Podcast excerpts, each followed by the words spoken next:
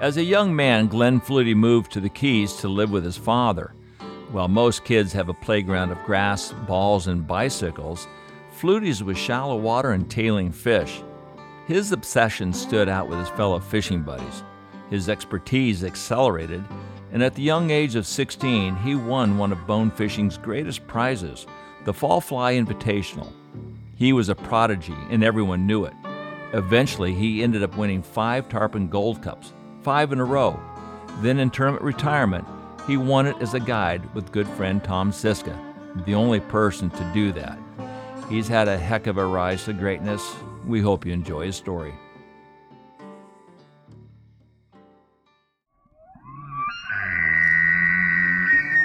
We broke everything. We broke lines, we broke hooks, we broke rods, we broke our minds, we broke marriages, we broke the whole thing. We uh, came up with the idea of going out that night and chasing girls, and whoever had the biggest pair of panties won the pot. I knocked another arrow and he turned around the other way and I shot him going through the other way. So I double lunged him both ways. But it was nothing for us to paddle an air mattress out into government cut. I got him on. All right, now we're going to teach him a lesson. I'm just an old guy that likes to fish. I'm not quitting yet. And he said, Well, who the hell do you think you are, Stu Apte? And I said, That's exactly who I am. Life's journey to the grave should not be one arriving with a pretty, well preserved body, but rather skid in broadside in a cloud of smoke, thoroughly torn out, thoroughly used up, proclaiming wildly, Wow, what a ride! There's something fishy going on here.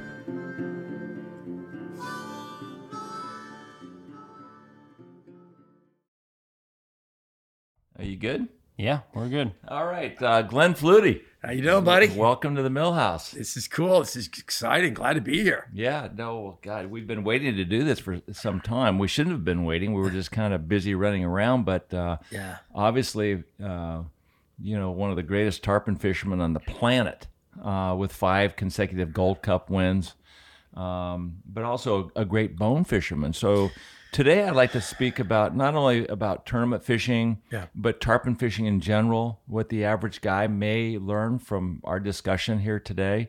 Uh, but also, you know, growing up in the Keys, you know, going to high school with all your buddies, you know, Timmy Klein and, and Brewer and the boys. Yeah. Uh, where would you like to start this conversation? Well, you know, it's interesting because I actually grew up in Miami Springs. So why don't we just quickly start there? I had, uh, by the time I was 12 years old, I'd been doing quite a bit of fishing or playing tennis. I lived right down the street from a tennis court. Did a lot of fishing there, and uh, my parents were divorced when I was very young.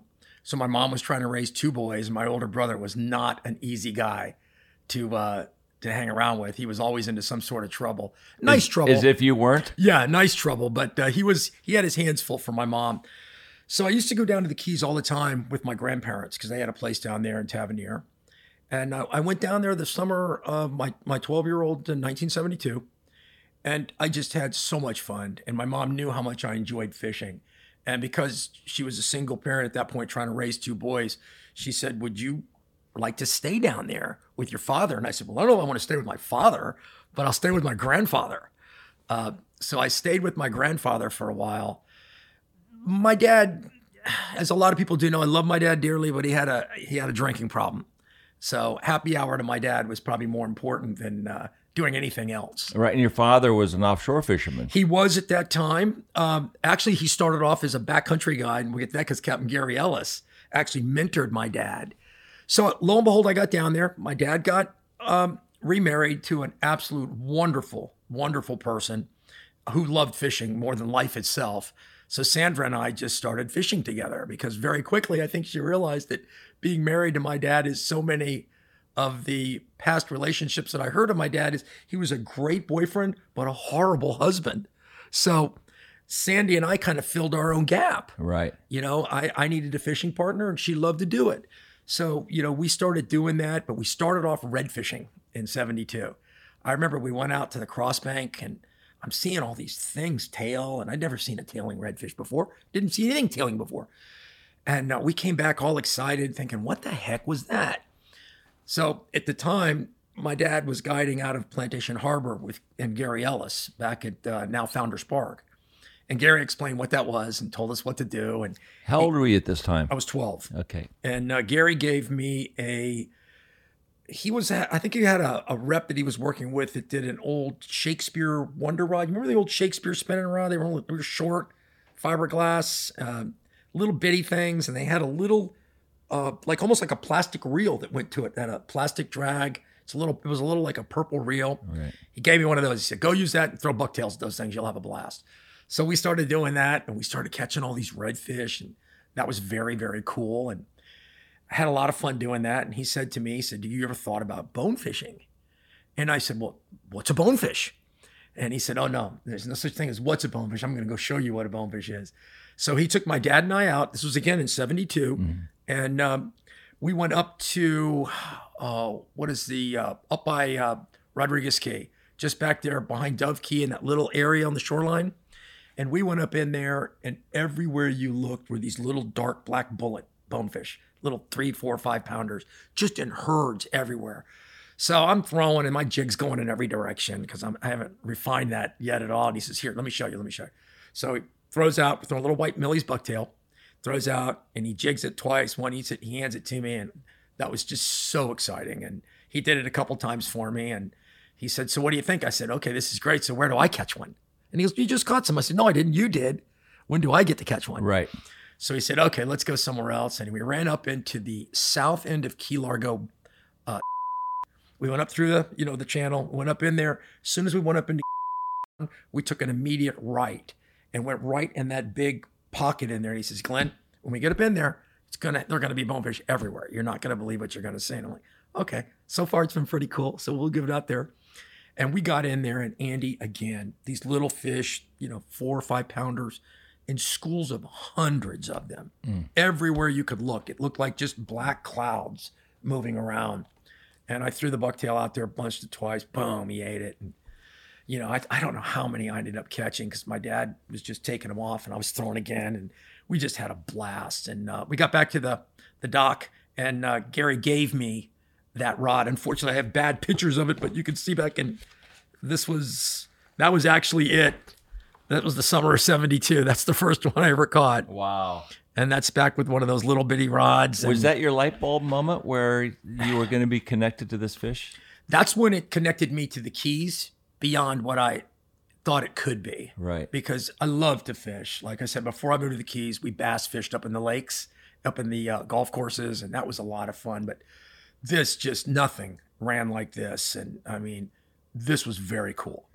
So that's kind of where I started. So. Timmy Klein says that um, you used to keep a rod in your locker at school, and I think uh, your football coach or the gym coach used to write you passes so you could skip school, go catch bonefish. Tell me about those years. Were you in Coral Shores? Or? I did. I, I started in Coral Shores. I was a, uh, you know, that was our first year there. And, and that summer, I met a couple of friends of mine. I met um, one of them, Doug Hyman, and Mr. Hyman uh, was one of the owners of Worldwide, the old Worldwide Sportsman. So he did a tremendous amount of bone fishing. Mr. Hyman did. Doug and I started doing other fishing, red fishing and whatnot, but I really started pushing towards bonefish. I really, really enjoyed the bonefish. So I just started popping along and, and seeing that. And then that very first summer, I met Mike Carrier, who you know very well. Sure. And uh, Michael was just a fishing fanatic for bonefish. He loved bonefish. So him and I started getting together. And because Mike lived in Ocean Reef and I lived right across the street from Coral Shores, Michael would stay at my house a lot during the school year. And he would just stay there and we'd go to school. Well, lo and behold, we weren't really going to school every morning. When it was nice and it was glass calm, Michael and I would go fishing. And Jim Mooney, who's now I think a congressman for us, was our PE teacher. And Jim would write a passing. Glenn and Michael were helping me in the helping me in the uh, gym this morning to excuse us. But uh, he always made sure that we had our grades up. You know, Right. If he was going to do that, he would he would let us do it, and we would we we took advantage of it. We didn't ask. I mean, we just come back and say, hey, Jim, we need a pass. So how old were you when you moved to the Keys? I thought you were just saying you were. I was tw- 12 I was. 12, So and- these are earlier the years than than when you were twelve that you were skipping school. No, no, that was the first year. When I was 12. That was the summer of, of the first year that I moved to the Keys. Because I couldn't get away with that back You were home. taught you asked him where he was living. You said that you were living in Coral Shores, but this is when you actually moved down. This is when I actually Keys, moved to the Keys. living with your dad. yeah, that was the summer of '72. And so then your dad gravitated to the offshore. How Well, did that it did is- transition take place? my dad had a back surgery when he was uh, younger, um, and it it didn't go well. He had permanent nerve damage in his leg, and it got difficult for him to go up and down on the poling platform. Right. He had a 17 Mako, uh, so he needed to do something different. So my grandfather bought him a gosh, I think it was a 28 Bertram, and that's when my dad started doing offshore fishing, and that's when I started mating for my dad offshore fishermen, of which I found out very quickly I got seasick. So I learned to live off of it's it's horrible. So you guys We're into that seasick Jo- thing. join the club. it's horrible, isn't it? the worst. the worst thing. We were talking about that yesterday. There's, I would rather die Oh. than have to stay out there for another six hours vomiting your stomach. know up. it's so bad. We've been to Costa Rica. We've been to Panama. I really want to try to catch a billfish on fly, but it's like God. I haven't got one yet, but I'm just dreading going back. I mean, it's very cool, and I wish I didn't get seasick because I, I love it out there. I love offshore. I love looking at the frigate birds. I love that whole dynamics. But God, I just don't want to get sick again. You know those, those sea bands. You ever seen those sea bands? Yeah, we tried everything. They didn't work for you? Scopolamine patches, Yeah. No, it- bands. so get this. So Nikki and I want to go to horrible. Panama. Yeah. Okay. So Tom Evans has got his boat down there with Dean Butler, and they're trying to catch a world record black marlin. And I told Nikki, I said, we need to see the greatest team ever assembled to catch big billfish on fly, which were those guys. So we flew down and we're hanging out with them. And Tom said, Look, if we raise a marlin, I'll throw the fly. If we raise a sailfish, you throw the fly. We get out there for. Well, he, I call, don't he know. calls them sea turds. Yeah, with no respect, no respect for the sailfish. They don't fight very hard, you know, and they're they're big and dumb and flop around. Anybody can catch them. Kind of them. what I used to think about tarpon. We'll get to that in a minute. so every day, you know, the first day going out, okay, it's it's slicked off calm, but they have the sea's got this rolling. Uh, you're gonna get me sick now. uh, you know, mountainous rolls to it, and I look at Nicky, and he looks at me, and I'm going. I don't want to say anything. He didn't want to say anything. We're looking at each other like, "Are you feeling it? Are you getting sick?" And we make a And bet. We make a bet. Who's going to throw up first loses, right? so then every morning after that, Nikki and I are fighting for the couch because on one couch, here's here's Tom Evans. Evans can't stand up. He's got 16 back surgeries. Oh, okay. So he's laying on a couch, waiting for the captain and the maid to you know, start screaming at you know left rigger or right rigger. And Nikki and I are fighting for the other couch because we're just dying to get under the Oh. couch and try to go to sleep so we don't get seasick. It was just No, it's horrible. And my dad had this great idea. We used to like the bottom fish. So my stepmother and I and my dad were going out to the reef one weekend. And dad's like, Glenn, the only way you're going to get over this is you're just going to have to get it sick and let it run through you. Well, we got out there on a Friday night. By Saturday morning, I almost needed to get airlifted off that boat. my stepmother was so pissed. She's like, Albert, because anybody that knew my dad, they called him Albert when they were pissed. Albert, you take you take Glenn home right now. And I'm like, I can't even stand up. And he wasn't good. He says, No, he'll get over this. And she's like, Take him home. I mean, this is enough. And uh, I got to tell you, I started living on Dramamine, which is not. makes you sleepy. Oh, it's it's horrible. awful. So I got to the point where I just couldn't stand going offshore anymore. Yeah, I hear you. But you used to mate and have to clean the boat. I used to mate and clean the boat. I did that just for gas money for my little boat so that I could just go red fishing and bone fishing. Right. What's this about Mickey Mantle? They were fishing and they took a bunch of uh, fish. They were in a helicopter and dumped all the guts on your dad's boat. Well, What's up with that? I, you know what? I wasn't there when that happened, but that wouldn't surprise me because I made it on the boat a few times with Mickey. What a great guy! He was funny, funny man.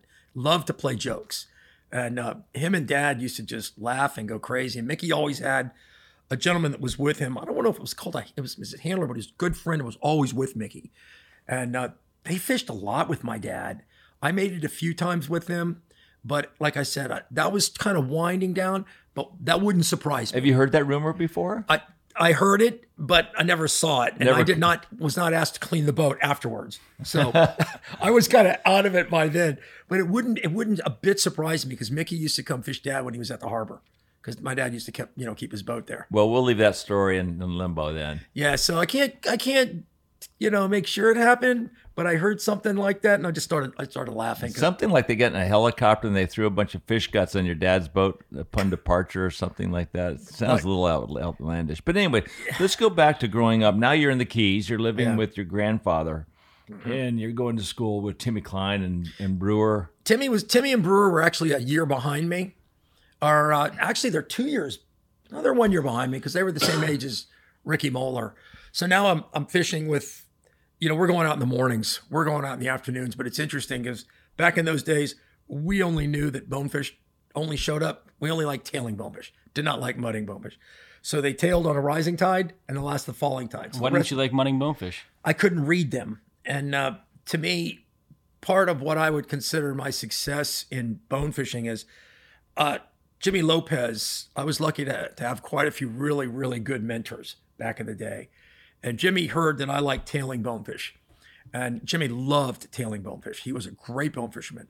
I ended up fishing against him that tournament I won when I was 16. And he taught me, Glenn, look, the fish is going to show you what to do.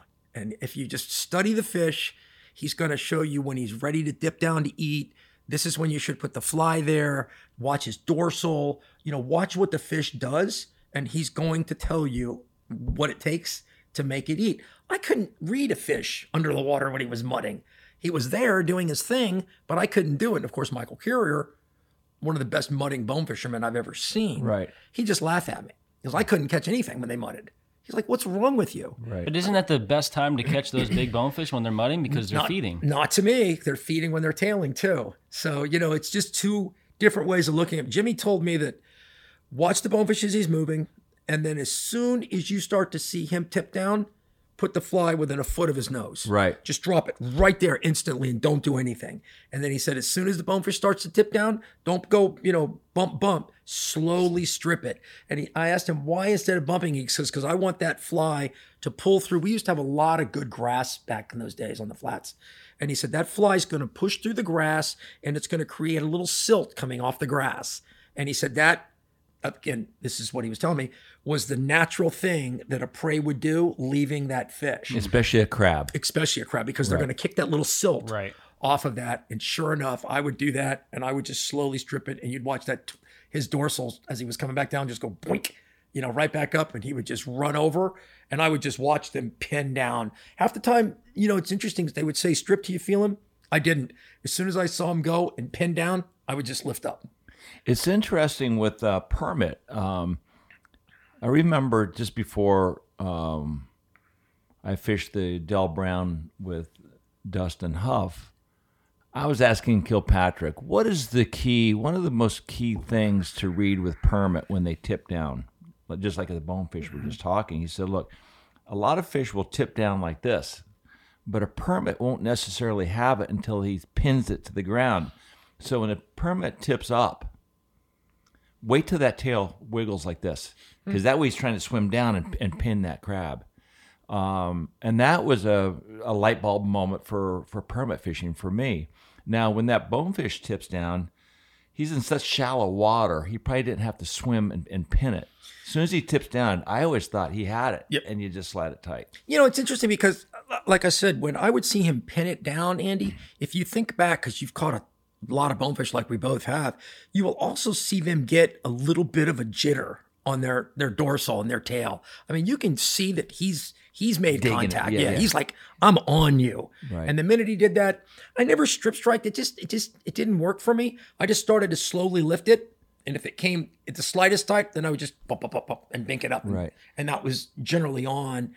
Um, so that you know he just perfected that for me and uh, people would laugh at me when i would be out there and i'd see bonefish moving moving moving i wouldn't throw wouldn't throw harry said to me Wait for him to tail, he'd say why aren't you throwing we were in the spring because you don't want the fish to see your fly land. I didn't want to see it go, and the fish is moving. And you know what? He's in shallow water. When they're up in that real shallow water, if they're not aggressively trying to get away from the shallow water, they're up there because they're feeding in that shallow water. Mm-hmm. So Jimmy used to tell me, give them a chance to find something to feed on. But he said, keep alert, keep keep within di- the right distance at all times, so that when that fish starts to go, and he wouldn't even wait till it went. He says, as soon as you start to see it tip, you put the put the fly in the water already. Now, the interesting thing about that when we were kids in the early 70s, before I started fly fishing, we went to plug rods with Millie's bucktails. And Andy, you fished a lot of downtown like I've done around Shell Key and Main Bank. Ricky Moeller and I started plug casting about the same time because Mr. Hyman, again, really good plug caster, and he gave me my first outfit. They would hear a Millie's bucktail hit the water. We'd lead those things, might be like as soon as again they would start to tail, you'd lead them five or six feet. They would hit it.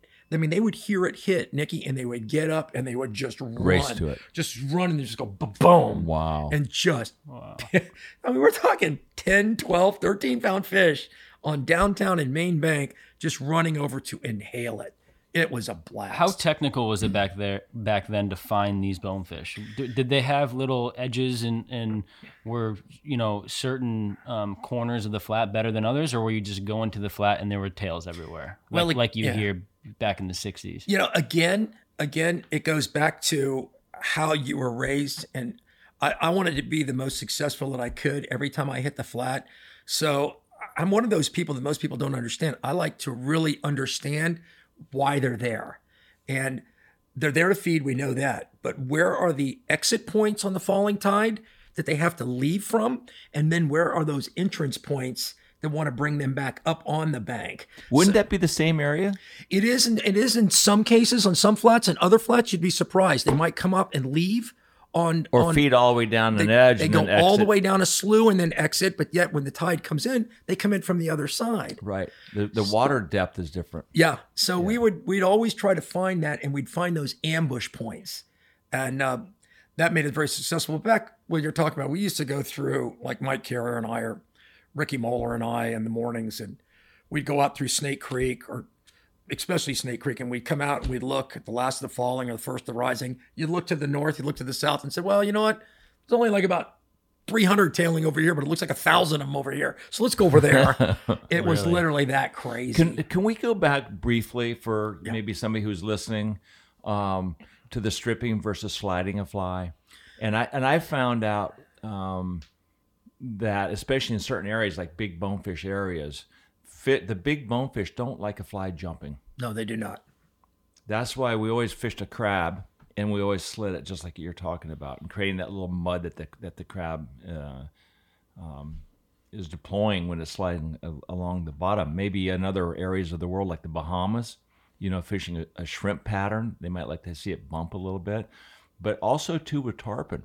If I wanted to show a fly to a tarpon, let's just say I cast that fly a little bit long of his path, Harry, our both of our one of our mentors, he used to say, sweep that fly into position with your rod tip. Don't don't strip it in because that fish might see that fly jumping out there and they might duck it. But he always taught me how to present the fly in a soft, easy manner. Uh, and once they see it, then you start feeding that fish. So like a bonefish, you know, that those big bonefish, we always like you if they were tailing once that head is down then put the fly in there. As soon as he looks up you know it was all about the slide. And uh, quite often i used to early in my in uh, when i was fishing for those big fish when i'd see that fish tail down and i'd feel him when i when i'd uh, when i'd s- s- uh, strip strike i'd feel it just get a little bit tight. I'd go to the rod. And if i went too aggressively i'd pull that fly out of there if i if he missed the fly. But if you strip strike and you feel that fish and you go to set it and all of a sudden that fly's loose the fly still isn't is in his face so then you can slide it again and get a second bite You know, it's funny. That that's absolutely correct. The only difference is back in the '70s, when you occasionally would pull it out, the fish was doing donuts trying to find it.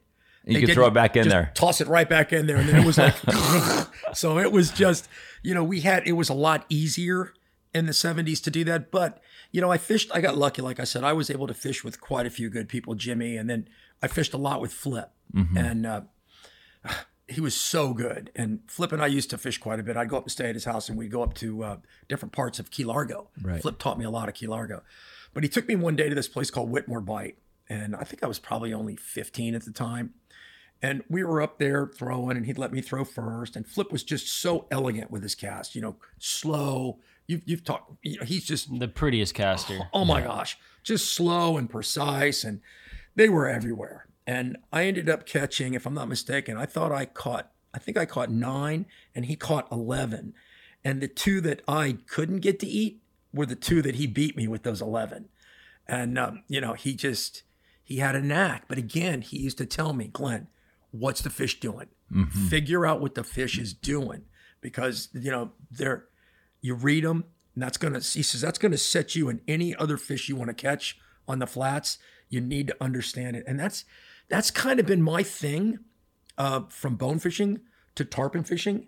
Again, most people get too caught up and they throw the cast and they're you know they're they're watching their fly and everything else. I don't do that. I put the fly where hopefully it's supposed to go, and then I by what I'm doing, I'm watching what the fish is doing. Right. Right. Because if the fly's where it's supposed to be, watch the fish, and the fish is going to tell you one: did he duck because you did something wrong? Uh, did he light up on it and run up on it and then didn't finish it? You did something wrong. Uh, You know, I'm just one of those people that believe these things want to eat, and if you put it where it needs to be and you really pay attention to what the fish is doing, you're going to have better shots, better opportunities to make them eat. But you know, back to the bone fishing, we spent just every waking moment on the flats. You know, I, like I said, I started going with Ricky because Doug Hyman liked the redfish. Mike wasn't always there because he was in the reef, but I ran into Ricky Moeller, uh, and Ricky just loved to bonefish. So Ricky and I, as we were kids, Ricky was a year younger than I am. I used to go down. I had a uh, just a little a little boat, a McKee craft, with a 65 on it, and we basically started staking out and looking at Florida Bay. You know, we we fished everywhere downtown. Then we got up to Steamboat. We took Steamboat to the north out to Crab Key.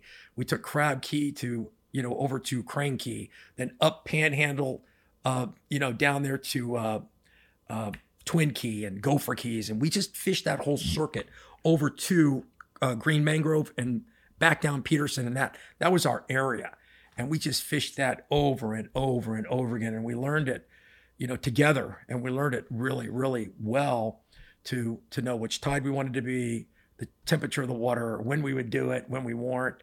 This time of the year, we wouldn't go if we still saw those stupid little brown ducks. Do you ever see those little cold water ducks in Florida Bay? They're little bitty brown ones. This time, I'm of sure I water- have. As long as we could see those ducks, we didn't bonefish because we knew the water was still too cold. Hmm. But we just we went out all the time. I mean, we just spent so much time on the water. Ricky was plug casting, I was fly fishing. Oh, I was going to ask, could you talk about, you know, your earlier start to bone fishing? You were throwing millies, bucktail jigs. When did the fly fishing, you know, switch come on and said, I want to start fly fishing for these? Well, you know, Gary Ellis again was a, a, a pretty good influence on on me, and there was a couple of Shakespeare reps down there back in the day. I think maybe a Pflueger rep and whatnot. So Gary said to me, "You know, would you ever think about the fly fishing?" And I think I was only thirteen or fourteen at the time because I was really into plug fishing. I mean, it was a blast plug fishing. And uh, I said, "Sure." So he gave me one of those old white Shakespeare fly rods. It was nine feet tall. It looked like a push pole. Do you ever see those giant old fiberglass white fly rods? I think I have. No, yeah. back in the day, I was out in Colorado skiing. Oh, okay. okay. I think I have an old haven't photo. seen. Oh, I hadn't my seen a saltwater fish yet. this thing was so big, and um, you know we didn't have much reels. So, I, like I said, I, I brought you a, a couple of reels that, that I used. This was actually my first reel that I put on that rod, and I was telling your dad how It's an old it's, medalist. it's an old, you know, it's a Hold, South hold Bend. that hold that up a little bit to the Yeah, camera. Right it's there. an I- old- you know, uh, Lefty used to fish bonefish with us, and uh, Joe Brooks. Really, Yeah, absolutely. There's old photographs of these guys. With, Gary uh, Ellis gave me this, And old and medalists. Yeah, to go with that rod, and I was out throwing, and you got, it's funny. I've still got the backing, little piece of the backing, probably back on from the '70s, and um, I'd hook the fish, and it would run. All of a sudden, the reel would lock up. And I'm like, "What the heck?" Because I kept breaking them off. I'm thinking this isn't good. So we took the we took the reel off, and uh, we're looking at it, and we noticed that it's just got this little plastic, maybe ceramic type drag plate right here. That black drag plate. Right. And what was going on is the reel was spinning so fast with the bonefish. Because remember, these weren't little bonefish. We're talking 10 pound bonefish. That it was actually heating that disc up and it was causing this to grab and grab and grab. And we kept breaking them off. So we just decided, what the heck? So we went in my mom's kitchen or my stepmother's kitchen and we got the aluminum foil and we started cutting little discs. And we put three or four or five discs until it stopped the heat. We'd punch it over this and put it back together. And the aluminum foil would absorb the heat. So it wouldn't, um, The drag was a lot looser than you'd want right. because the aluminum foil was, you know, hindering that. But it worked and it worked really, really well. So, you know, I used this for quite a bit of time. But uh, once Gary gave me that and started me on that path, there was pretty much no looking back for me.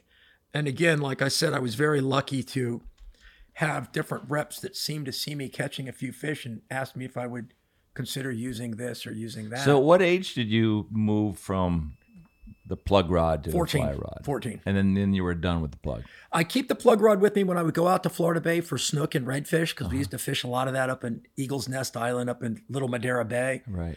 But uh, whenever I was bone fishing at that point, I'd have a fly rod in the boat.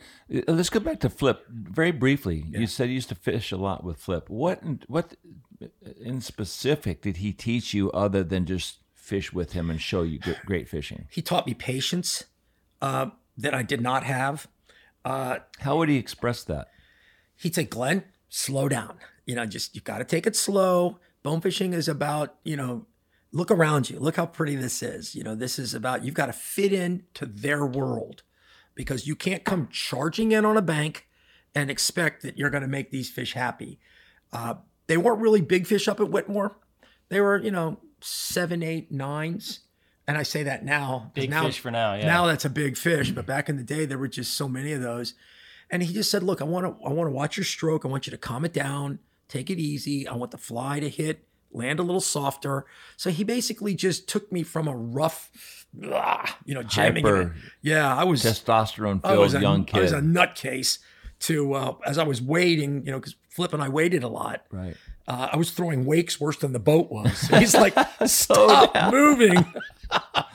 Well, I remember after you uh, uh, you won the '95 fall fly the year before I won it, and I was asking Craig Brewer, of whom was your guide. I said, "What was it like fishing with Glenn?" Everybody knows you're the best bone fisherman on Well- the planet. You're the best tarpon fisherman on the planet. Nobody could beat you. He said, "I'd just take Glenn to, you know, uh, Tavernier, and he'd jump out of the boat and go catch a bunch of fish." Well, you know, it was funny for that that year because we had just won the Gold Cup with Paul, and uh, my last one. And Brewer calls me. up. He says, "Flutie, what are you doing?" I'm like, "What do you mean?" He goes, "My angler dropped out for the fall fly. You like that tournament, don't you?" I said, "Sure, but I haven't bone fished in forever." But you've won it three times. Why did you f- fish it so intermittently and not consecutively?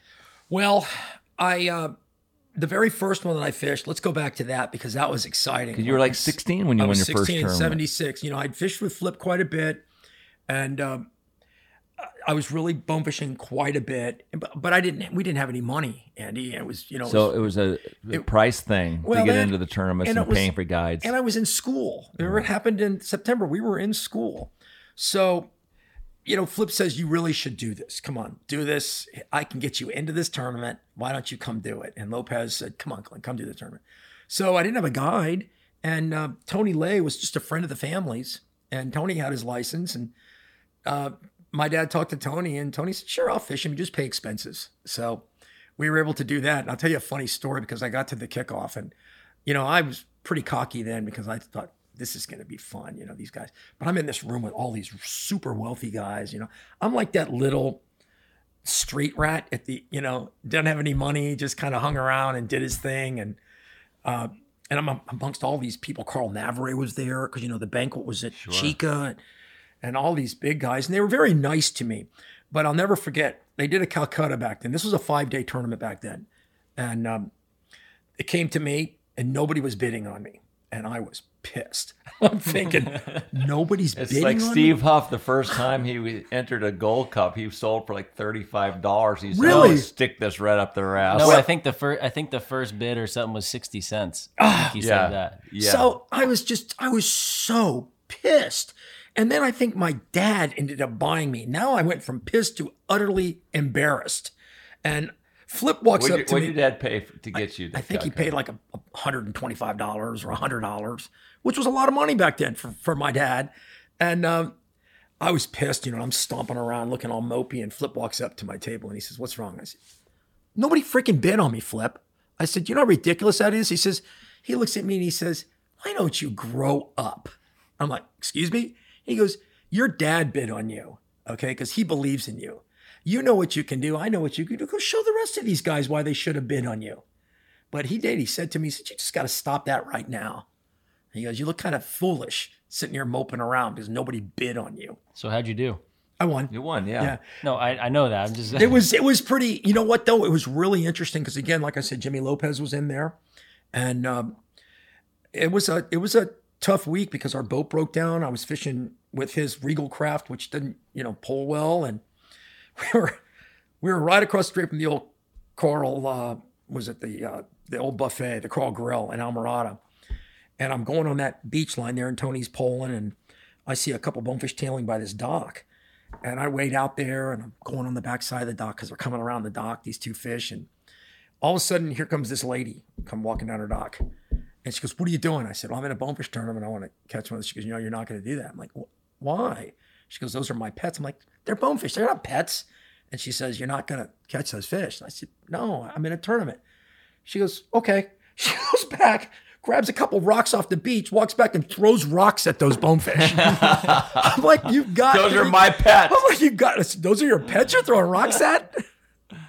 The uh, if I had one last fish to catch after 40 years of doing this, I think it would be waiting for a big tailing bonefish. I I miss that.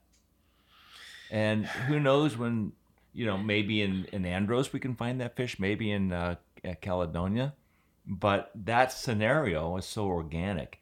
You know, just you, yourself, your mind, the wind, the, the great sun, and the fish out there. You know, digging digging holes. You know, it's funny you say that. I, I absolutely agree. Tom Siska, you know, is like my brother, since my brother passed away years ago, Tom was kind of like he filled in. Him and I have been going to a place called the over there uh, in the Bahamas for the last few years. That's We'll uh, bleep that name out. yeah, okay. Yeah, we've been just going to the Bahamas. And he said to me, he goes, Glenn, it's going to be like it was again when you were a kid.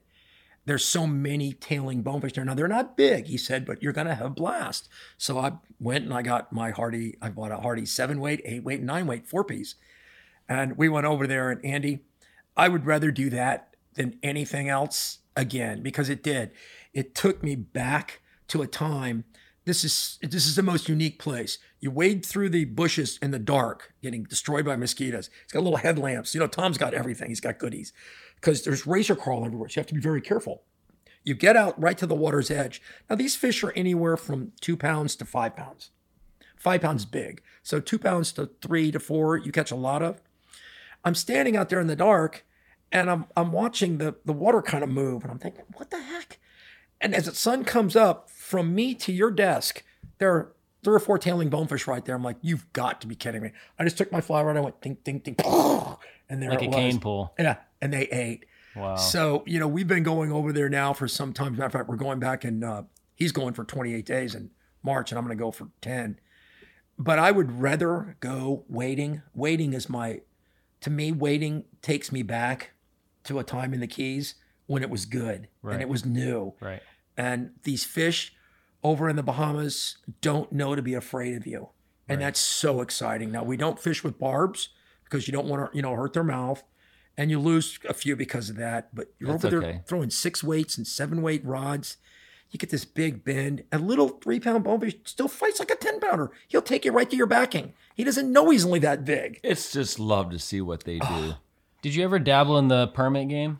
You know, I didn't do much. I, I, they were very hard, even back when I was a kid to catch.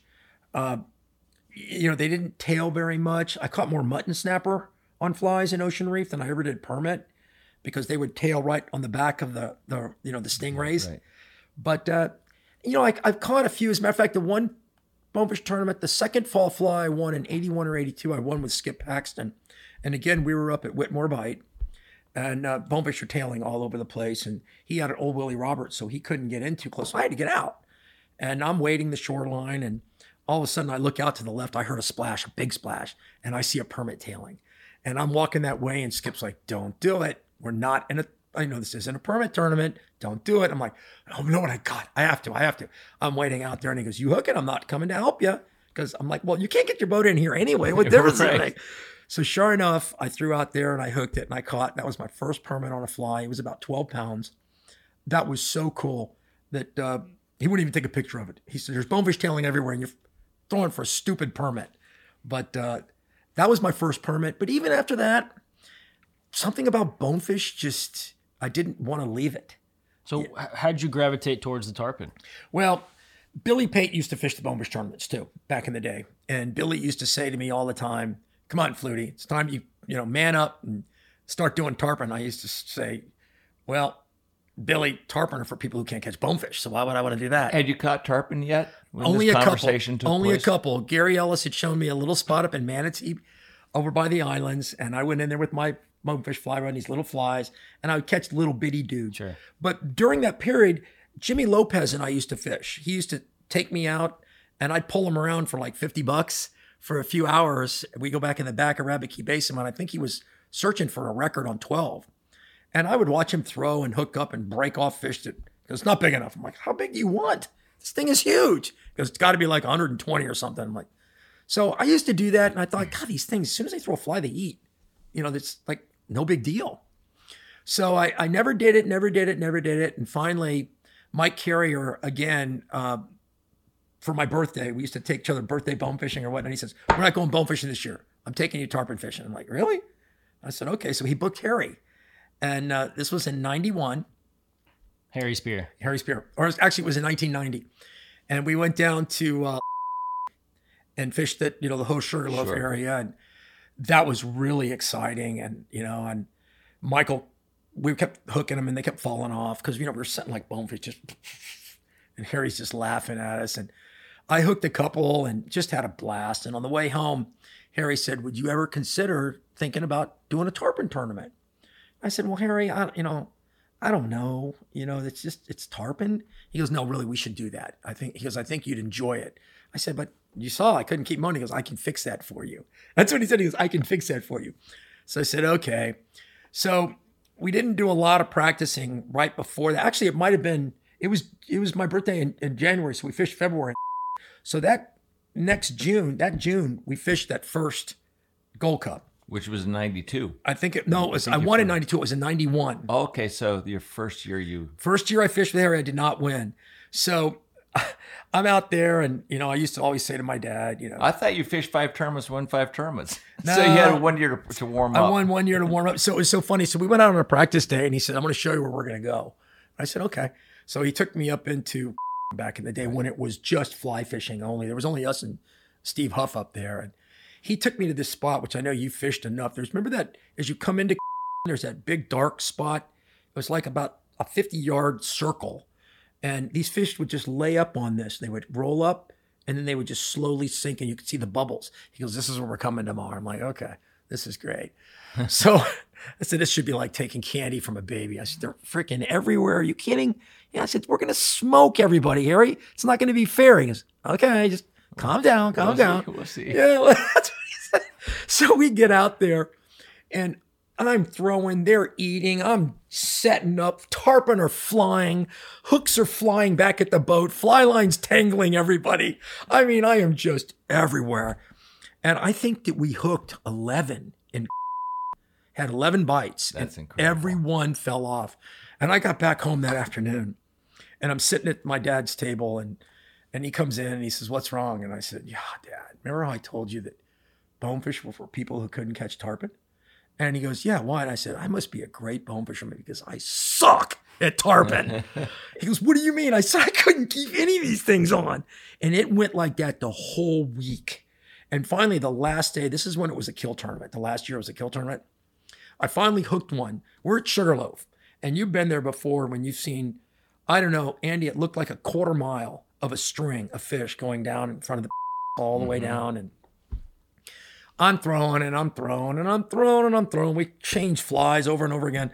Finally, Harry switches to something. I throw to the last fish, Nikki, that was in the entire thing, and he ate. So I set up on him. So I'm all freaked out. This thing's only about, you know, I think 90 pounds. And I'm just going, like, "Oh, I don't know what to do. I don't know what to do.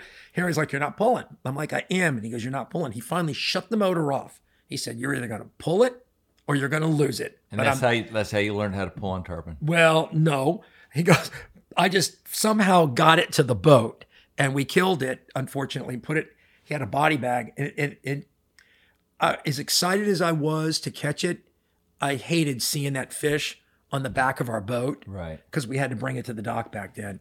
So I ended up placing fourth. I beat Tom Sisk out as new angler that year. So he said, "Okay, Flutie, no more of this. I'm going to set you on a path now that you've got to just do this. From now on, no more bone fishing.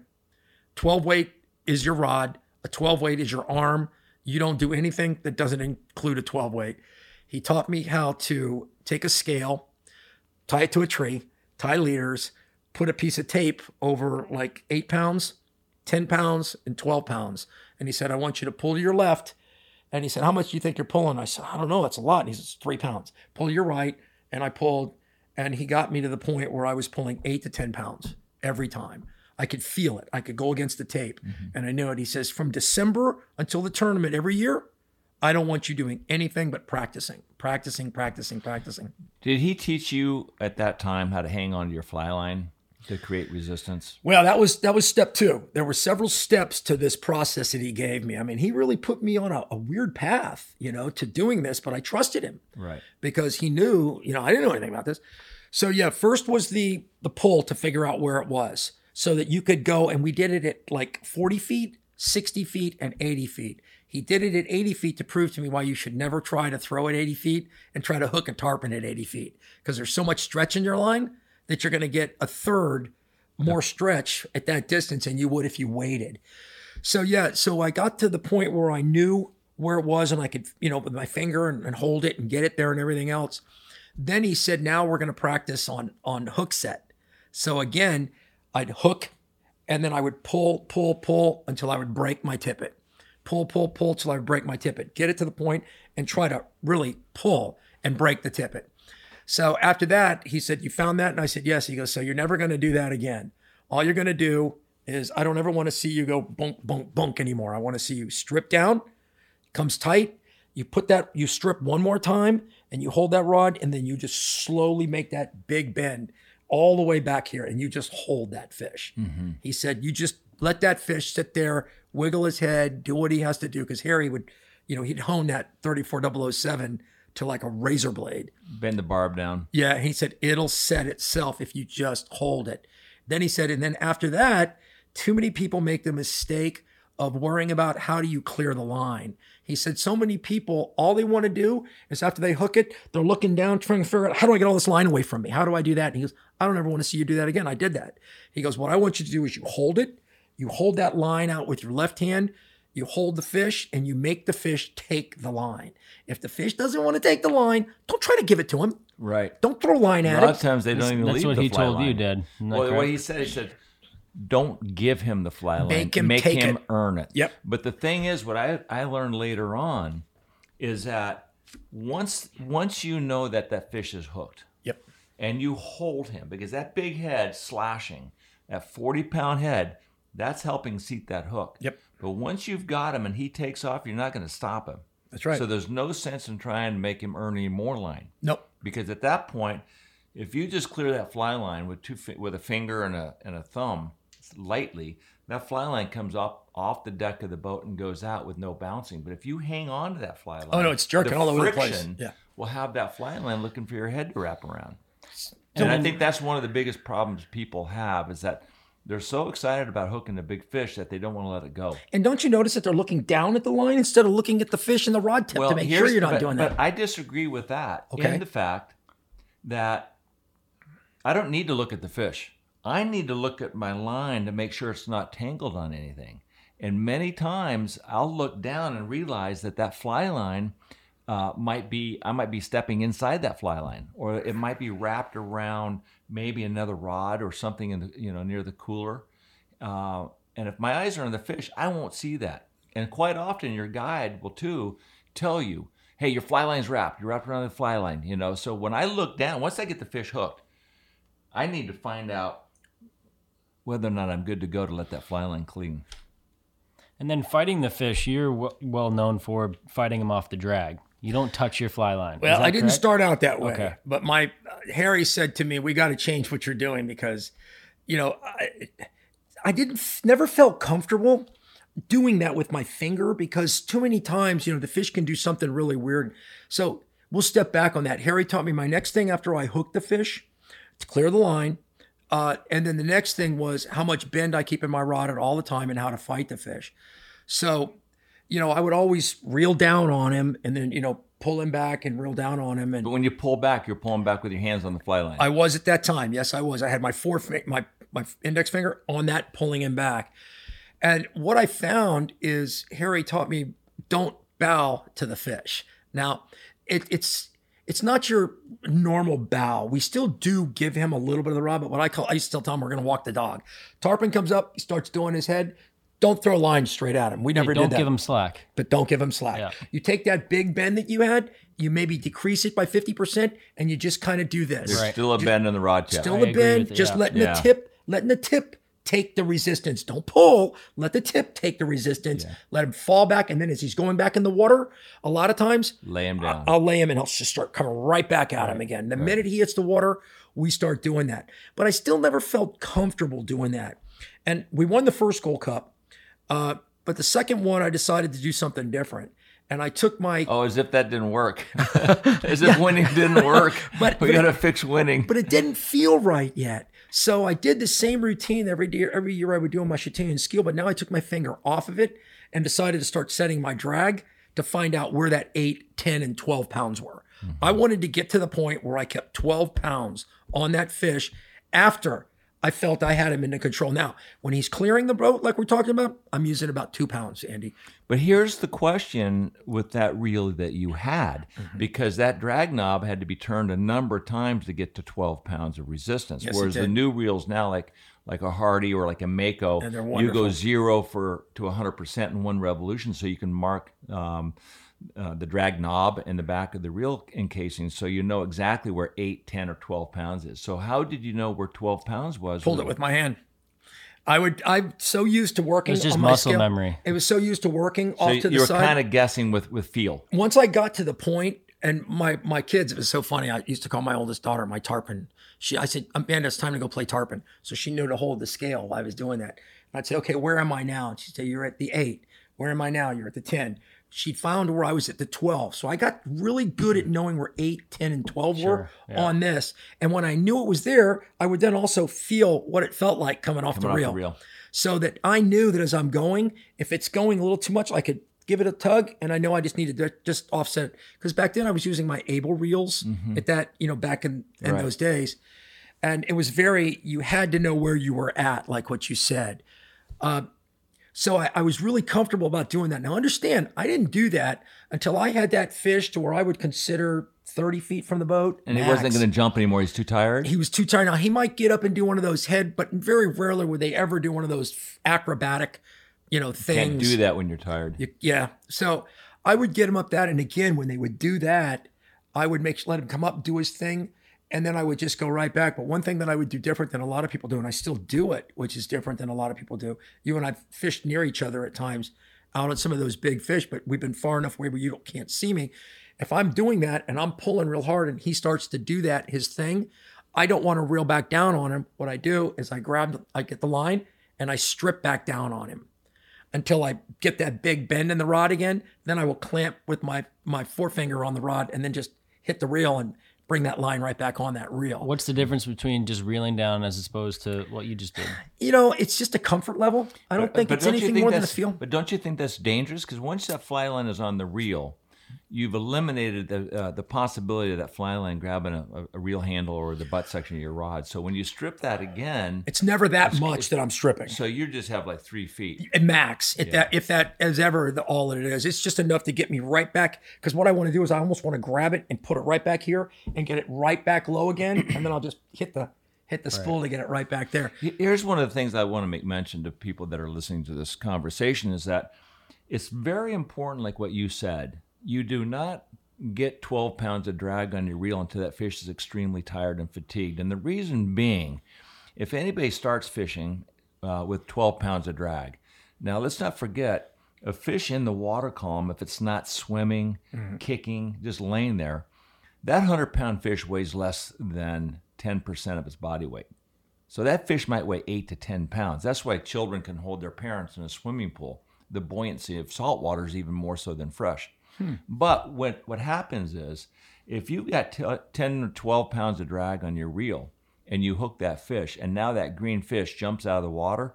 Now that fish is not 10 pounds, it's 100 pounds. Yep. And if that 100 pound fish lands on your 16 pound test tippet, he's going to break it. That's why it is imperative not to have a lot of drag on your reel early in the fight uh, against a big fish. I never do. Like I said, it's all about, you know, mm-hmm. again, reading what that fish is doing at that time. Because sometimes, if, like you say, if you get a really hot fish, you've got to be very careful. But when I finally start getting that fish, the minute I start to fight a fish, because I know we do it a little bit different, Harry taught me down and dirty, down and dirty, down and dirty, especially with the backcountry fish. I start getting that thing the minute he might be out 60 feet and I'll I'll stop him out there at 60 feet because I can, you know, start to feel him slow down. I immediately then I, I turn my my thing up to about eight pounds and I just start going straight down his tail. Straight down his tail. Now, before I do that, I always find out which side of the mouth he's hooked on. Right. I want to fight the fish always on the same side that he's hooked. I don't want to cross him. I don't like the way it does it. Sometimes it'll turn the fish or it'll cause your leader to rip across his mouth, you know, the shock and, and and chafe break it off. Yeah. So we stay on that side, but I immediately start going down. Now, Harry would tell me, do not flip him because we would go ahead and keep pulling him back, keep pulling him back, keep pulling him back. But now all of a sudden, when he's only about, I don't know, a boat length from the boat, now I'll really start to pull him down hard. And as he starts, his head starts to go down, then I would turn and I'd come straight back up. I would try to get him going down and then flip him back up. He does up. Does a headstand. He does a handstand. Then his head, you know, his mouth comes up. And here's the biggest mistake most people make they don't finish the fight. When that fish sticks his head up, then I get up on the, by that time, I'm up on top of the casting platform. My guide's ready to do whatever he's going to do to the fish. And a lot of times, then I will then immediately, when I get him up tight, I don't try to reel down, reel down. I keep his head up, and now I'm stripping again. I'm pulling my line, and I'm actually pulling that fish back to my guide, keeping his head up. You let him put his head back in, you might be in for another 20 minutes. Yeah, you got to own their head. But you get that head out of the water and you can slide him. We pancake him sideways. And when you pancake him sideways, too many people still swim him to the boat. I keep his head up and I'm leading that freaking pilcher right to the, guy. lip gaff or Right, the, yeah. the guy going to grab him. And if you don't, you could prolong it. And in a tournament, it's about getting that thing out as quick as possible. Another technical aspect I want to talk about is my father made mention that you don't necessarily make, you know, a backhand cast, but you go right over your head with a forehand cast, correct? I do. I don't do back casts well. I, you know, I learned on some of the areas that you and I fish, you know, way, way out west that uh, you might have to make an emergency back cast. But as a rule, I turn and I throw straight over my head if I have to. with the fly line between the boat. The fly line straight over my shoulder. Right. And, you know, I learned to do that because I just wasn't a very good backcaster. You know, I fished with some people like Craig Burr. He backcasts as Right. good as anybody could forward cast. Mm-hmm. But I, I just don't do that. So if I see a fish, you know, I might flip it out one way and then I'll just turn and I'll go mm-hmm. straight over my head, right, Right. to and it. or that rod tip can be over your opposite shoulder, and your head is between your hand, mm-hmm. the rod, and the fly line. So you just go right over your head. But you got to be careful because it freaks out a lot of guides when they see the fly Yep. flying through the middle of them. Like, you stand still and I won't hit you. Yeah, just trust this. Yeah, but if a lot guys, a lot of guys don't have anglers uh, of your caliber. One of the great things about a backhand cast is that you can hook the fly, and you can't do that with a rod over your head. So what happens is, I wish I could like, do it. like on a, yeah, but I'm just saying that if you have that dexterity in your casting, and you get a fish lying away from you, and the boat's on the slight left-hand shoulder, you can a backhand cast low and stop that rod tip. That fly will flip around right in front of the fish, and you can't do that with a cast over your shoulder. You know, But I that's a very that, but that happens so infrequently. Yeah, it's so funny. I'll tell you another story. We were in uh, second Gold Cup that we won with Harry, and I had the flu. I mean, I was sick. So we get in that first morning, and sure enough, there's a big one. Boom, get him like I think we ended up taping it was like 128, and I'm sitting there over the side of the boat throwing up. And Harry's like, "You gonna be okay?" And I'm like, "I don't know why." He goes, "Because you got to get up." I'm like, "Why?" And he goes, "Because there's more fish right in front of the boat."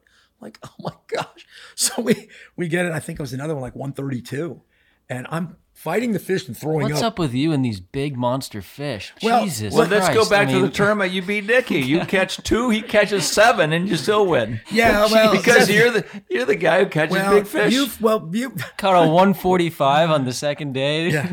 Craig, Craig is so funny. He calls us the big fish bitch. yeah. But uh, you know the size of those fish in back in the day. Oh yeah, yeah. And they were monsters. right. And, uh, And the ones that swim down the We'll beep that out. Yeah, well, we won't even look at them. But you know, it's a funny story back then. So we're we're there, and, and I'm I'm looking around again, and Harry goes, I hear somebody go, psst, psst. I'm thinking, what the heck is that? I said, Harry, is it okay? He goes, and he's he's he's pulling this way, but he's looking over his shoulder. He goes, behind the boat. I'm like, what do you mean? He goes, there's a tarpon right behind the boat. He'll start to throw, and I'm like, really? And he goes, yeah. So I start to throw, and the line goes over Harry and lands on his shoulder. Finally lands on his shoulder. He goes, strip it. I'm like, are you sure? And he goes, yeah. Strip. One eats it, jumps, you know, and immediately falls off because it jumped right at Harry. Oh, shit. Yeah, and he laughed, and I said, I can't believe we lost. He goes, it doesn't matter. The fly landed. The line landed on me. It would have been disqualified anyway. Oh, right. Yeah, because it was it was on the Huh. it was on the touched him. Yeah. think of that.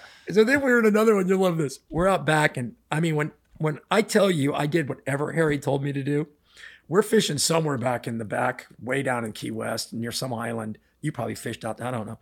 And there are there are like big mounds, and the tarpon are laying up around the mound. And I hooked one.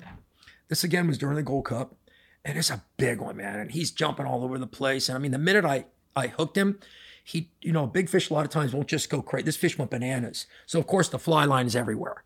Just what I told you I never do. Fly lines everywhere. So it comes up and it's got this big knot, and I'm like, Harry, what do I do? What do I do? And he goes, jump.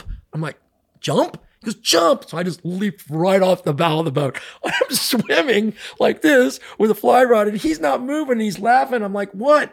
Come get me. He goes, you just disqualified us. You can't jump out of the boat. Why not? I don't know.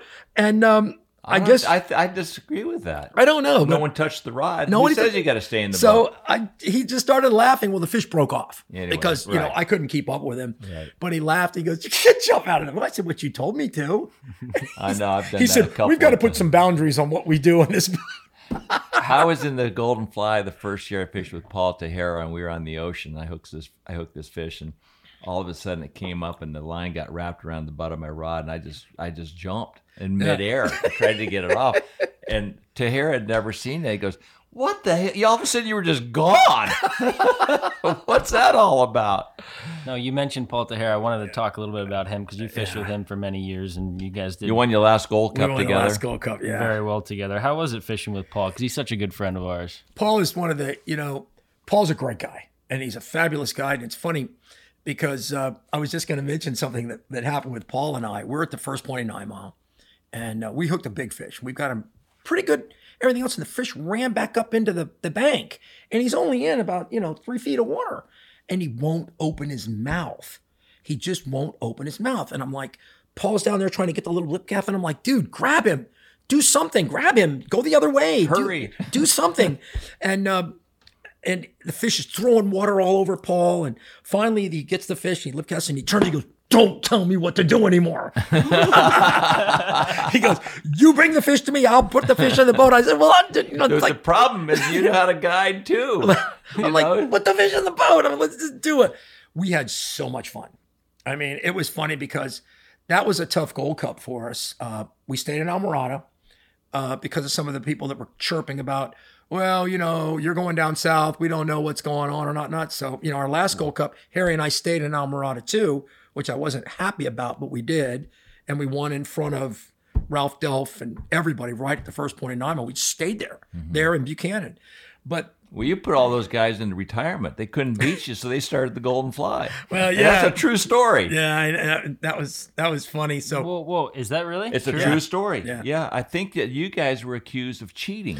Well, what they because said was- because I think were in. By the time you guys got to, you'd stopped at Channel Key Banks, And you we'd already caught, caught you one. Caught one there. Yep, we did. And they thought nobody could catch a fish that fast, but you guys can. I said because I didn't say that to, to Steve and and uh, and Sandy. But in my mind, I'm thinking these guys are the best tarpon fishing team on the planet. Of course, they can catch a fish in 15, 20 minutes. you know that was very hurtful because we were on our way down and Harry stopped because you know Harry lived in Duck Key at the time. Sure. I had never fished Channel Key Banks before, and uh, Harry says we're going to stop here real quick. I said why? And he goes because I've been finding fish in these little channels. I mean, they're literally a series of channels Yeah. in Channel Key Bank. So we're on the we're on the edge of the channel, and there's a few fish rolling. He said, just throw it there, let it sink, bump, bump. That's how we used to do that bump, bump, pause, bump, bump, pause. All of a sudden, just boom. I hooked one up. Fish went bump, bump, bump, bump, bump, bump, bump, jumped, got it to the boat. I think he was like 112. Dredging. Yeah, well, yeah, dredging yeah. pretty much. Got him right to the boat, got rid of him, and then we took off and went down south. And we used to, the funny thing that that really bothered me about that is we'd always go through Bahia Honda Bridge on our way to on our way to because we'd see those balls of fish that used to be there. And On the bay side. no, on the ocean side. We go. Oh, you go the ocean- We go the side. we go the ocean side and come around, come in from that. Remember that little creek at the Oh, that's right. Because at that point, the uh, the inside was already. You had to go way back. You had to go way back. around. So at that point, you go out to the ocean. Yep, around. and we go out to the ocean and we go through that little side creek going into Coupon there. Right. So we came out there and we try to find those. We we never never hooked one of those in the balls. Never. And we tried every time. So we ran down there and we ran straight.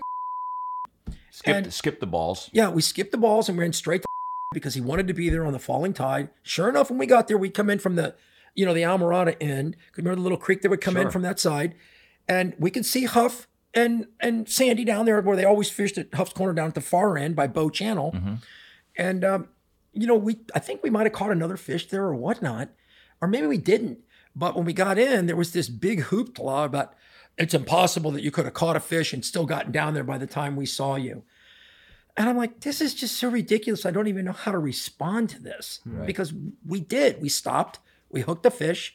So, you know, we had a little bit of that type of controversy that really bothered both Harry and I. And I, you know, I talked to my wife about it. And, you know, my wife is a good little Christian girl, but she said, you know what, screw them. It's not their fault that you guys are winning. Well, the next year, Harry decided, you know what? We're either going to win in front of everybody in Islamorada or we're going to lose. And I was pissed because I was like, no, I want to go back down south. I love it down there. He wanted to make a point. He wanted to say enough's Yeah. enough. It's time to prove these Watch people wrong. And we did. And it was the weather was freaking horrible that week. It was blowing 30 and raining. And we sat at the first point in nine mile. We were up at the green holes. Ralph Delph was right behind us at that spot, and Jeff Combs was at the at the other end. And I mean, it's blowing so hard, Nick, you can't even do a back cast. So I was practicing, and all I was doing was stripping all my line out, doing a roll cast, and shooting it up in the air. And the wind just was like, zoom, Yeah. take it out, and it was like boink. And we're standing there, and we're standing there, and it's raining so hard. And all of a sudden, I look coming down outside of us. I'm like, Harry, is that a tarpon? And all you could see was like a little tweak coming across the water Right. because it was blowing so hard. And he goes, It might be Surface disturbance, right? a little bit of a, just a little surface. So I throw it out as far as I could. He goes, Glenn, you overshot the thing like 40 feet. I'm like, it's blowing 30. Strip, strip, strip, strip, strip, strip, strip. Whoosh. There he is. So we fight this fish. We're off into the, the you can't even see us anymore. We can't see the bank because it's raining that hard. We catch that fish and we come back and we're looking around thinking, where's our, you know, where's our push pole? Because I know we left it there and there's Delph and there's Jeff. Well, they moved up. Delph was on our push Him and wanted your spot. Him and Chris Martin was sitting on our push pole. So everybody moved back and we weren't there 15 minutes. And here comes another little ding, ding, ding, ding, ding, ding. And I throw back out again. We get that one and there we're off again. And uh, it was a blast. And they ran home and started the Golden Fly. So that was your fourth Gold Cup win. that was the fourth Gold Cup win. and the So- icing on the cake, obviously, was with you and Paul the following week. Yeah. Well, you know, that was again, Paul really wanted to stay down there, but this Paul and I were uh, fishing and it was it was a little tough, but we were at nine mile. We caught we were catching some good fish at nine mile. And Rusty Albury is a good friend of mine, mentioned, you know what?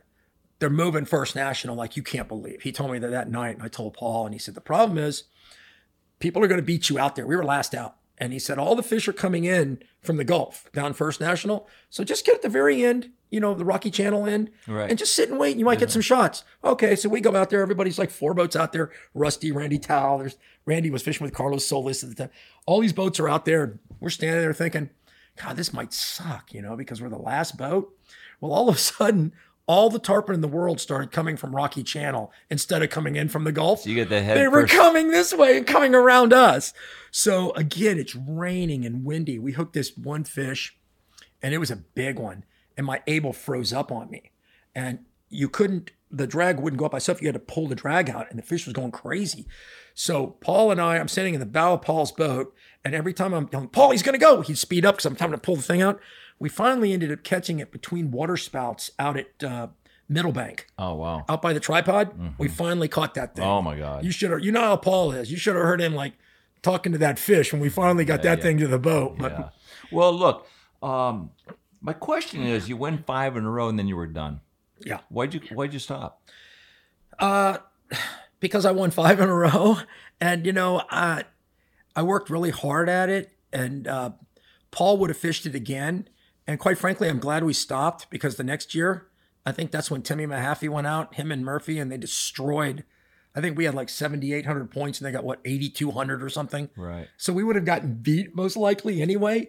They were fishing, you know, on the far back on the on the coast side, and you know, it just it seemed like the right time to stop. And- I'll tell you one were of the you- reasons yeah, why. Were you, yeah, were you burned out a little I bit? was, and I'll tell you what it was, Andy. By the the last Gold Cup that Harry and I won, uh, my wife and I would talk because every every year, one day during the Gold Cup, I would fall off the rails. I mean, I looked like I couldn't do anything right. I mean, it was horrible. I couldn't, and I'd call up Barbara, and she'd say, "Is this your, um, you know, your therapy call?" And I said, "Yes." I sucked again today. She goes, "Okay," and her saying was, "Just fish better. Just stop, forget about it. Go out tomorrow, fish better." So that was a joke, just fish better. But I got to the point after I would win, I would go home and people used to say I was cocky. It wasn't that. I don't care if you're if you're there and if you beat me, that means you caught everything that you had a chance to catch or you caught everything that you had a chance to catch. But if I missed anything, I would dwell on it for weeks after the Gold Cup to the point where Barbara was like, "You got to stop. This is getting ridiculous. You won." I'm like, "Yeah, but I missed this fish. I did this wrong. I shouldn't have done that." And she, you know, I was really becoming obsessive on the mistakes that I would make. Can you imagine how depressed you would be? uh, You would have been had you lost the Gold Cup. this is when you're winning. I was gonna say that's what made you so good. yeah. Yeah, is but the it, obsessive, you know. And you know, a lot of people don't have that that drive to do it. You know, some people would, like I said, they would they called it cockiness, and it really wasn't that at all because I wasn't fishing against you or you or anybody else. I was fishing against that fish that swam in front of me. If I did my job, uh, and I'm lucky enough to catch one more than the next person, then you can win. And um, if you don't want to win that bad, I don't want to play second. You know, when we came back and fished the Golden Fly with Steve Thomas, which is another interesting story, I'll tell you that was kind of funny. Uh, and the second year we placed second, and that's because again I'll tell you that the fish that that I broke off that I shouldn't have because I was stupid. But taking second place, I sat there and I thought to myself, I didn't say it. I, I whispered to Steve. I said, "So this is what this feels like." And I, you know, he said, "Yeah, well, we're second place." I said, "No, we're not. We lost." You know, second place, Yeah. we lost. Well, but right after that, you became a guide. You know- was that? I mean, you're the only person that ever has ever won the Gold Cup as an angler and as a guide. I enjoyed uh, being part of that tournament so much. And I got to the point where I just loved tarpon fishing so much. And we discovered the, the fish out west. Uh, and it was just so good that I decided, you know what, I'm going to guide. Uh, and then I got hooked up with Tom Siska. And Tom and I fished for, I don't know, 13 or 17 years. And uh, I just love taking people fishing, Andy. I, I really enjoy taking people fishing. I mm-hmm. don't have to catch the fish Right. to have fun on the back of the boat. And one thing that I want to do now, worse than anything, is just try to see if I can help others maybe improve if they want to improve at all, mm-hmm. and see if I can help them become better anglers if Right. it works for them. And that's kind of where I'm really pushing myself now. But I I enjoyed that. It was so funny with Tom.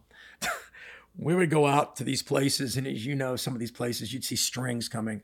There were places we'd fish, Andy, that you'd look down and you'd see streaks of fish coming, three different lanes, as far as the eye could see, just wakes coming, and and the wakes could have anything from a, an 80 pounder to a 150 pounder in it, or 10 fish to 30 fish, and it was it was so exciting, and I could see good, and Tom would he he'd look at some of these fish, and I'm like, you see that fish? No, which one are you talking about?" I'm like, "That one right there." What do you mean you don't see it? This went on for uh, one week, quite a bit.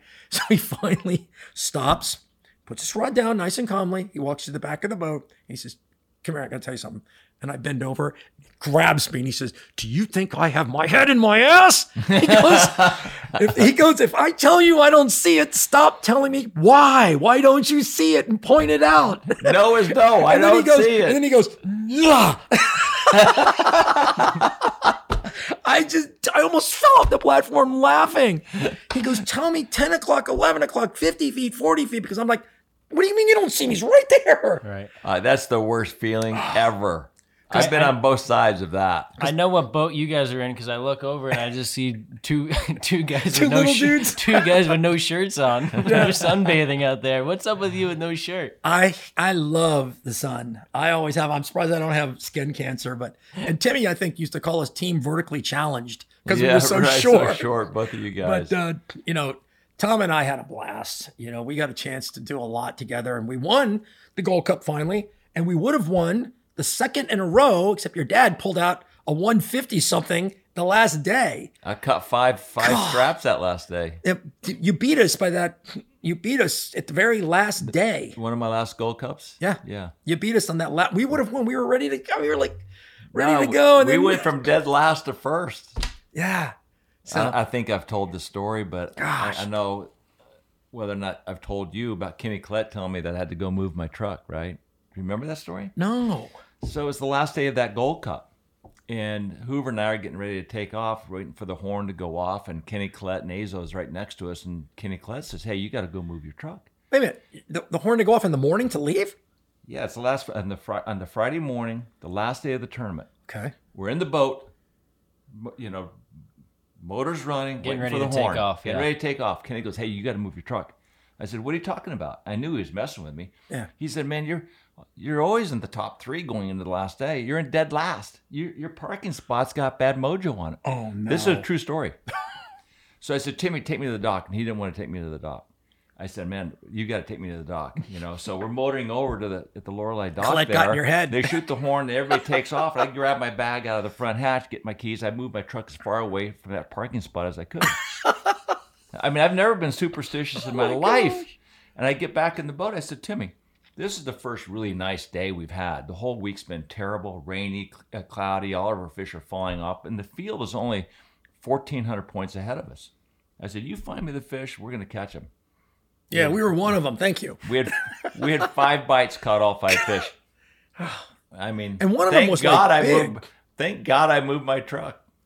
Or was that a different tournament where you caught like a 150 the last day and beat Tom and I? That was a different tournament because when Okay. you when you I'm came thinking back with about five that straps, one. you beat Carlos and Rob. No, That was Carlos and Rob. we no. beat. This one you beat us with 150 something on the last day. You came in with that giant of a fish. I don't know if you caught it the or whatnot, but it was like you've got. To be he took kidding that from your playbook because that's what you normally do. anyway, I just want to say here, you have always been so generous with your your knowledge, your enthusiasm. When I started getting into the tournaments, you were one of my biggest fans, Oh yeah. and that's hard to that's hard to come by. And um, I remember that after that year, you you were fishing the tournament. You were fishing the Gold Cup when we caught, had those five straps on the last day. You were fishing with Joe Rodriguez, and Oh, after that's right. that, Yeah. You were you were actually fish, fishing it. You called me like three times that that that week, going, "That was outrageous." You Yeah, know, most people wouldn't do that. But I got to tell you, watching you at the dock with all the other anglers and, and guides, you are so effervescent with your enthusiasm. And Tim McClain says, and Paul Tejera too. No one is more passionate about the poon. I don't want to lose, but you know what? When we won that or that that last golden fly, uh, it, I always used to say when people used to say, you know, he's cocky and everything else, I used to say, beat me. I'll be the first person to hand you that trophy and say congratulations. Yeah, you are that guy. I mean, go for it. That's great because that's what this is all about. And I don't think people understood that. It wasn't about me, like I said. I never fished against somebody. I fished against myself and the fish. And that's what people didn't understand. And uh, if I lost, then I lost. Uh, and good luck. I mean, when that golden fly hit, I was the first person to congratulate Rob and his angler. And I said, good job, guys. You know, I mean, they walked in two minutes, they pulled the flutie. They walked in two minutes before it was too late with those straps. And I'm like, oh my goodness.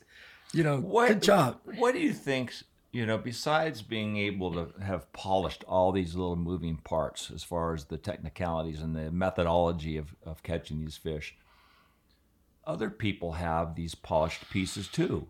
How were you able to win all these tournaments so easily? Well, you know, it's funny you say that. It's not. I don't know that you can ever say. Obviously, obviously, you need a great guide. It's a team event. absolutely. You can't catch what's what what's not there.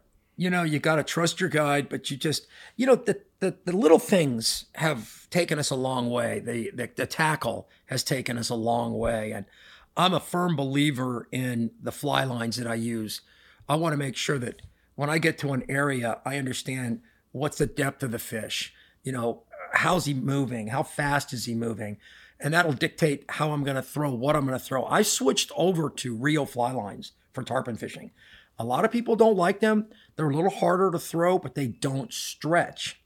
And I think that is imperative on a good hook set to get no stretch in that fly line. Right. So I swear by those. And over on the coast, I only use a sinking tip fly line. Because again, those big fish, I don't want them to have to come up to eat the fly. Because a lot of times when they come up to eat the fly, they can blow the fly out. So I like to get them down deep and whatnot. But the biggest key, I think, and this is what I've tried to teach some different people that I've in the tournaments that I've talked to at various times, is I don't understand when they say we went out. I actually told a friend of mine, I never want to hear this again, that I went out and I jumped eight and caught one. I'm like, why? Why'd you jump eight and only caught one? Why was that? Yeah. Yeah, why didn't you jump eight and catch six? Or, you know, catch eight? Of course, that you know, you're not gonna catch eight. But uh, they're like, well, wait a minute. I mean, tarpon fall off. I'm like, yes, but they don't have to. What are you doing that's making them fall off? So, you know, again, I've refined what I consider that only works for me now. And this is what I tell people. If I try to give anybody any advice, I like to see what they're doing to see how I might be able to help them build from what they're doing, but never change utterly what they're doing because you can destroy somebody by doing that. But I think that our hook set is so important on how we set that hook on that fish and how hard I fight the fish. I want that fish to the boat as quick as possible in a tournament because that might be that few seconds difference between he falls off and not. And I got to tell you, I think that just makes all the difference in the world. And then I have, you know, really good relationships with my guides. Uh, but it's all about reading the fish, understanding what it's going to take to make that fish eat. Now, I don't have the understanding like you do on the ocean. My understanding is primarily on backcountry. Right. So I'm allowed to be more sloppy than you guys are allowed to be because it's different. Right. But you were mentioning earlier this morning a different hook that you're using on the ocean. Yeah. And that and that plays into the fact that you can never set the hook on a tarpon until you feel the weight of the fish in your stripping hand. A lot of people set that hook with a visual bite. That's crazy. Raising that rod tip. You almost have to shut your eyes. But but what's the new hook you're using? Well, there's two hooks I'm using. One in the Florida in the Florida Bay. I uh, we use very big flies on the, these areas that Steve and I were fishing. Very big, very big, very bushy, really hard to throw. And I would only use a Tiemco 600 SP. A very I would use a 4.0 wide gap hook. I mean, it's a really wide gap hook. And I would buy a couple of boxes of 100 apiece, and I would take them out. And if it didn't automatically by itself grab my fingernail, I'd throw it away. I just get rid of it. So out of a box of 100, I might get 30 that were perfect hooks. You don't believe in sharpening hooks like No. Rob Fordyce? No, I do not. Um, maybe because I'm not good at it. But a lot of those these laser sharp hooks or whatnot, the minute you do that, sometimes you end up rolling the point on a tarpon or whatnot. I'd rather just throw it away and get a new hook. So then I send those to our flight. We've got a fly tire that Steve and I use, and he knows just to tie it off those. Now the ocean side, you know, a lot of people do a lot of things different. You know, we've gotten to the point where we've just kind of used circle hooks, and um, Tell me why those work so well for you. Well, they didn't work. And, so- and why wouldn't you use circle hooks uh, back in the dark water in Florida Bay? Because you're still doing the same thing. You're still stripping the fly until you get tight. I think that you could. I really honestly do think you could. I just haven't done it. Uh, to be to be honest with you, because I think the fishing, if you did the same thing that we're doing out front in the back, why wouldn't you? Just haven't Right. done it yet. Just there's no reason. There's no good answer to that right now. But the funny thing is, you know, a lot of these people fishing circle hooks or whatnot, it's very different because the last thing you do is pull when the fish eats. You pull, you pull right out of his mouth. You've got to sit there and almost do nothing. And you can slowly strip until you feel him, and then you just hold it. You don't do anything. You just hold it and let the fish come tight on it. And it's it's some I don't know what causes it to do it, but it finds its own little spot and it starts to dig that little, you know, that little offset point starts to dig in. And every fish I've hooked with one of those those circle hooks, and I use the the offshore angler. Believe it or not, the wide gap circle hook. It's a wide gap one. I use a very small one. It's like a 1-0, but it's a really wide gap, and I've caught 90, 100 pound fish on it, and it works. But that's insinuating the fish is eating the fly and turning his face. Because that circle hook, I would I would assume will have a hard time getting in the fish's fish's face if he eats the fly and comes at you. Because then you're taking up slack. And how is that circle hook going to get in the corner of his mouth? You're right. Uh, and let's just stick on the ocean side for that answer. Most of the time, like I say, you guys are more proficient on ocean fishing than I am. I don't ever throw at a fish head on anywhere I go. Anywhere I go. If I can avoid it, I will never do it. I will always try to get a 10 o'clock or a 2 o'clock at the at the least. And if I was throwing when I was throwing my circles out there on those, I would throw it and then I would still put the rod tip off just to the side enough to where it's never straight on him. Right. So just that little bit of Angle. Of, of angle, as soon as he feels it, he tends to turn away from you anyway. And then I would just hold on. Yeah, he'll set the hook for you. I just set and I'm like, this is crazy. It's going to come off. I'm using 30, 40 pound shock. Never, they never come off. They never, well, they don't ever come off, but they never bite through it. Right. It's always hooked in their Well, lip. also too, yeah, because that shock's never going to be inside their mouth with the circle hook. And you know, Now you can actually fish on the ocean with 30 pound shock. You absolutely could.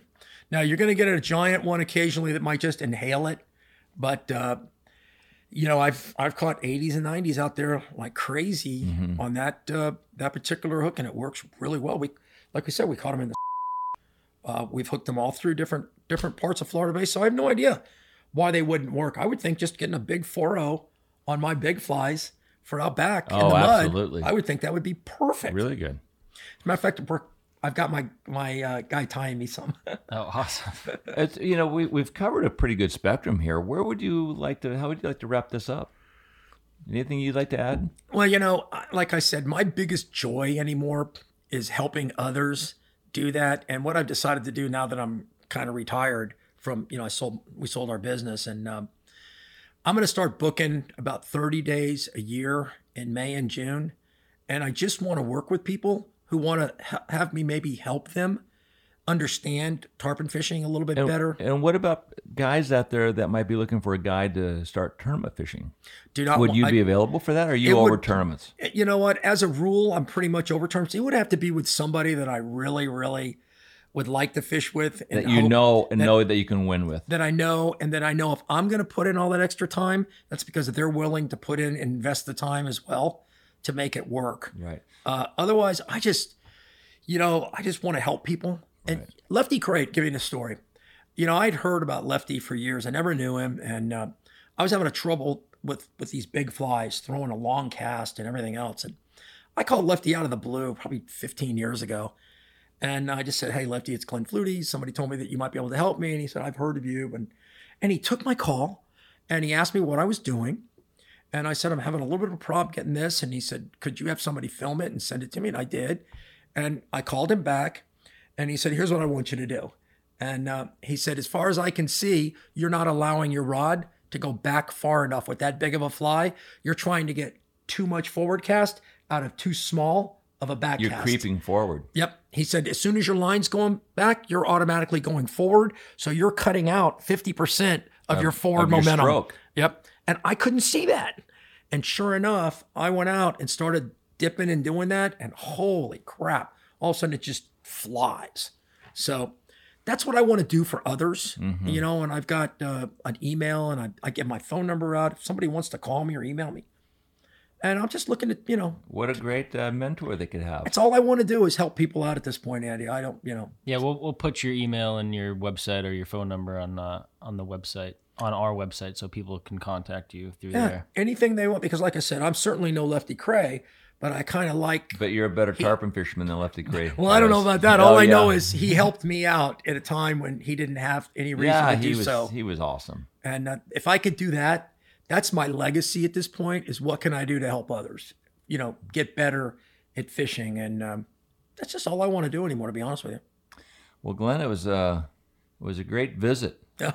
You've been a Thank good you. friend, a great um, a great pal, uh, and a great inspiration to anybody that's ever wanted to catch a tarpon and, Well, a, really and a bonefish too. By the way, they think of you as a as a tarpon fisherman, but your bonefishing uh, uh, skills. Your track record speaks for itself. It was. Let me say, growing up in the Keys was like a dream come true. Yeah. It Well, thank, the thank you, No, bro. thank you. I really appreciate awesome. it. Thank you. Big Thank you so much. fun. Thanks so much for the It's good- stories. Yeah, it's Thanks, great to buddy. see you again. It's good to be out there fishing around you too. We've Oh. done that enough around each other. It's a lot of fun, isn't it? It's not fun when you come in with a 145 though. It depends on who's coming in with the 145. Thanks so much. Thank you. Thank you. There are windows of time where star athletes make their mark that will stand the rest of time, and Glenn Flutie has done just that in our sport of fishing. If you enjoyed this episode, please do us a favor and leave us a review on Apple Podcast. And if you'd like to see more content or behind the scenes, please follow us on Instagram, Facebook, and YouTube. We'll see you again soon.